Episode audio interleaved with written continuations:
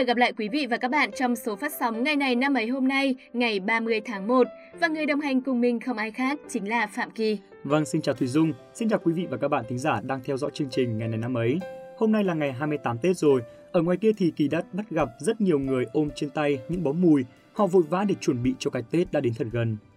Việc tắm lá mùi vào ngày cuối cùng của năm có thể nói là một trong những phong tục đẹp cũng như là nét văn hóa độc đáo của người Việt mình đây Kỳ nhỉ. Đúng rồi đấy ạ. À, ông cha ta quan niệm rằng sau một năm vất vả và vướng bẩn bụi trần thì cần tắm bằng nước lá mùi để thân thể của mình được sạch sẽ, gột rửa đi mọi ưu phiền của năm cũ. Nước lá mùi còn giúp cho tinh thần của chúng ta sảng khoái, hết mệt mỏi nữa đấy. À, bởi vậy nên là năm nào thì mẹ của Thùy Dung cũng nấu một nồi lá nước mùi thật to để cả nhà tắm gội và cũng là để sông nhà luôn. Và chắc chắn năm nay cũng không ngoại lệ. Nhắc đến đây thì Kỳ cũng rất mong được về tắm nước lá mùi mẹ nấu rồi. Nhưng mà cứ phải bắt đầu chương trình hôm nay cái đã, kiểu các bạn phải chờ lâu. Nhất trí luôn. Mở đầu ngày này năm ấy hôm nay, thì Dung xin được chúc mừng sinh nhật những bạn sinh ngày 30 tháng 1. Chúc các bạn tuổi mới thật nhiều niềm vui và hạnh phúc. Thức giấc mở cửa sổ, đưa tay đón không khí ngoài trời và tận hưởng ngày đặc biệt này theo một cách trọn vẹn nhất bạn nhé.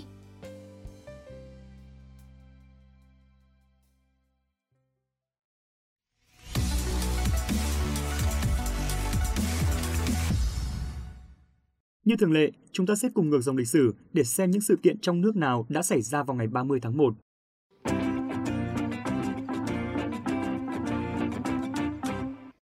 Quý vị và các bạn thân mến, trận Ngọc Hồi Đống Đa giành thắng lợi vào ngày 30 tháng 1 năm 1789, tức ngày mùng 5 Tết Kỷ Dậu.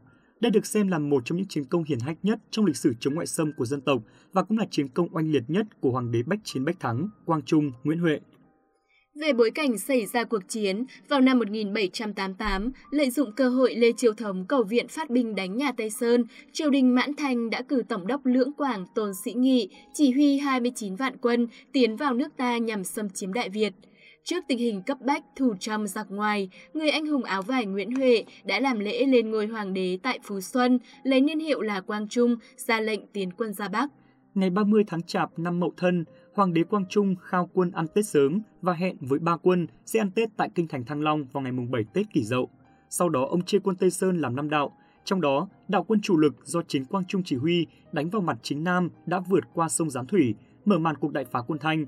Các đồn tiền tiêu của địch như Gián Khẩu, Thanh Quyết, Nhật Tảo lần lượt bị hạ. Nửa đêm mùng 3 Tết Kỷ Dậu, tức ngày 28 tháng 1 năm 1789, quân Tây Sơn đã bí mật bao vây tiến đánh đồn Hạ Hồi, bắt sống hàng vạn quân Thanh. Cho tới sáng mùng 5 Tết Kỷ Dậu, tức ngày 30 tháng 1 năm 1789, quân Tây Sơn do Quang Trung chỉ huy đã bất ngờ tấn công đồn Ngọc Hồi với thế xung trận mạnh như triều dâng bão cuốn, phá hủy các chiến lũy và toàn bộ trận địa phòng thủ phía nam đồn Ngọc Hồi. Tại hướng Tây, đạo quân do đô đốc Đặng Tiến Đông chỉ huy cũng đồng thời mở cuộc tiến công vào đồn Khương Thượng. Bất ngờ trước sự áp sát quá nhanh của quân Tây Sơn, kẻ địch không kịp kháng cự. Xác quân Thanh hôm đó chất đống thành 12 gò cao, cỏ đa mọc ôm tùm mà ngày nay gọi là gò đống đa. Trước thế cung lực kiệt, Sầm Nghi Đống đã thắt cổ tự tử tại Loa Sơn, Khương Thượng.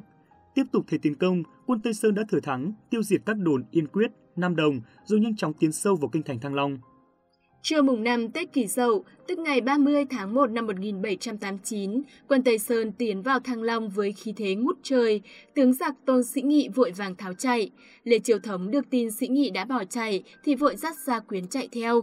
Quang Trung sau đó hạ lệnh đánh đồn Ngọc Hồi, quân Thanh không chống nổi, chạy tàn ra tứ phía, lại dẫm phải địa lôi chính mình đặt từ trước, nên bị chết rất nhiều. Đồn Ngọc Hồi nhanh chóng bị quân Tây Sơn thiêu cháy, toàn bộ hệ thống đồn do Tôn Sĩ Nghị thiết lập để phòng thủ ở Nam Thăng Long đều bị quân Tây Sơn tiêu diệt. Trần Ngọc Hồi Đống Đa đại thắng hay chiến thắng Kỷ Dậu năm 1789 đã khẳng định nghệ thuật quân sự tuyệt vời của nghĩa quân Tây Sơn. Đó là nghệ thuật chuyển quân thần tốc từ Phú Xuân ra Bắc, là nghệ thuật tác chiến, chiến lược trong từng trận đánh. Bằng thắng lợi này, dân tộc ta dưới sự lãnh đạo thiên tài của Hoàng đế Quang Trung đã đập tan xâm lược của quân Thanh, giải phóng đất nước, giữ vững nền độc lập dân tộc.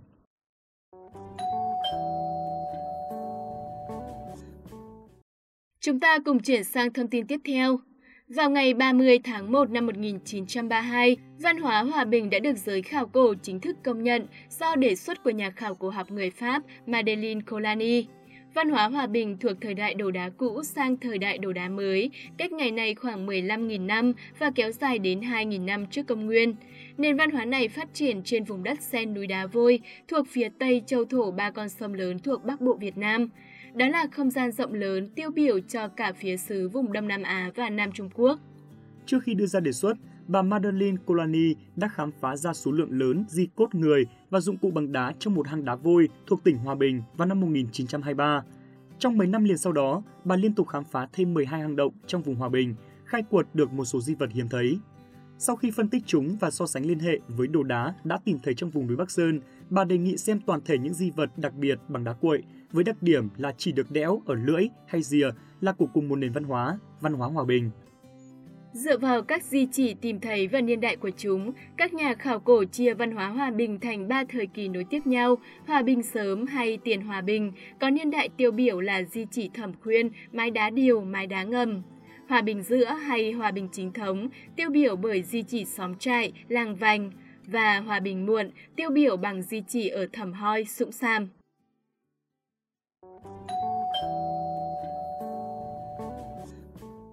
Tiếp tục sẽ là một thông tin về cuộc chiến đấu giải phóng dân tộc. Ngày 30 tháng 1 năm 1968 là ngày diễn ra sự kiện Tết Mậu Thân hay còn gọi là cuộc tổng tiến công và nổi dậy Tết Mậu Thân 1968. Dù gọi là tổng tiến công, nhưng thực chất các trận đánh dịp Tết Mậu Thân chỉ là giai đoạn mở màn của chiến dịch. Trong đó, toàn bộ các hoạt động chiến đấu ở miền Nam từ đầu tháng 2 cho tới hết năm 1968 đều thuộc phạm vi chiến dịch. Cụ thể, có 3 đợt tấn công cao trào.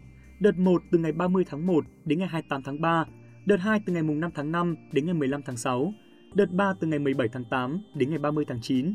Xen giữa các đợt cao trào là giai đoạn tái bổ sung lực lượng, phòng ngự chống đối phương phản kích. Sự kiện Tết Mậu Thân diễn ra vào đêm 30 dạng ngày 31 tháng 1 năm 1968, tức đêm giao thừa Tết 1968. Ngày đó, quân dân Việt Nam đồng loạt đánh vào 4 thành phố lớn, 37 thị xã, hàng trăm thị trấn, 4 bộ tư lệnh quân đoàn, hầu hết các bộ tư lệnh sư đoàn, 30 sân bay và gần 100 cơ sở hậu cần kỹ thuật của Mỹ ngụy. Trong đó có những trận gây chấn động lớn trong giới cầm quyền Mỹ và có tiếng vang mạnh mẽ trên thế giới như trận đánh vào tòa đại sứ Mỹ, dinh độc lập, bộ tổng tham mưu ngụy, đài phát thanh ở Sài Gòn và 25 ngày đêm làm chủ thành phố Huế. Xét về mặt lực lượng, đây là một bước đột phá lớn trong chiến tranh.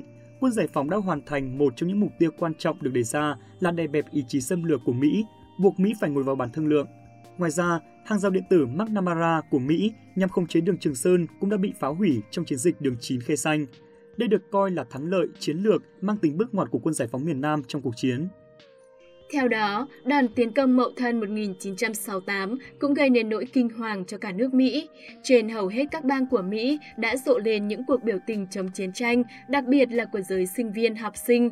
Nhiều người trong chính giới Mỹ đòi xét lại chính sách của Mỹ đối với cuộc chiến này. Trong nội bộ các cố vấn thân cận của Tổng thống Mỹ gây ra sự chia rẽ gay gắt. Ngày 31 tháng 3 năm 1968, Tổng thống Johnson thông báo quyết định đơn phương ngừng ném bom miền Bắc từ vĩ tuyến 20 trở ra, nhận ngồi vào bàn đàm phán với ta tại hội nghị Paris và tuyên bố không ra tranh cử Tổng thống nhiệm kỳ 2.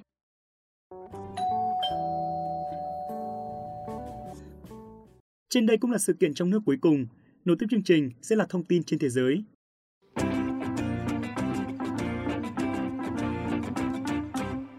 Đó là thông tin về cựu tiền đạo người Bulgaria Dimitar Berbatov và hôm nay là sinh nhật lần thứ 41 của anh. Berbatov bắt đầu sự nghiệp bóng đá của mình với câu lạc bộ địa phương Pinrins Blagograd. Tháng 1 năm 2001, Berbatov ký hợp đồng với câu lạc bộ Bayer Leverkusen và 18 tháng sau, anh được thi đấu trong trận chung kết UEFA Champions League đầu tiên trong trận đấu với câu lạc bộ Real Madrid. Sau 5 năm rưỡi thi đấu tại Leverkusen, anh chuyển sang Tottenham Hotspur vào giữa năm 2006. Sau đó, anh được Manchester United chiêu mộ vào năm 2009 và lần thứ hai được bước vào trận chung kết UEFA Champions League 2009. Tuy nhiên, Manchester United sau đó thất bại trước Barcelona. Trong 4 năm ở Manchester United, Berbatov ghi 56 bàn trên 149 trận.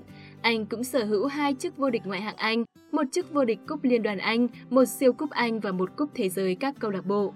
Ở cấp độ đội tuyển quốc gia, Berbatov là người ghi nhiều bàn thắng nhất cho đội tuyển bóng đá quốc gia Bulgaria. Anh đã 6 lần giành được danh hiệu cầu thủ Bulgaria xuất sắc nhất năm và vượt qua cả huyền thoại Christo Stoikov. Người hâm mộ Quỷ Đỏ nói riêng và người hâm mộ bóng đá thế giới nói chung sẽ mãi nhớ về anh với biệt danh sát thủ hoa hồng bởi phong cách thi đấu vô cùng nhẹ nhàng, ung dung nhưng hiệu suất thì vô cùng hiệu quả.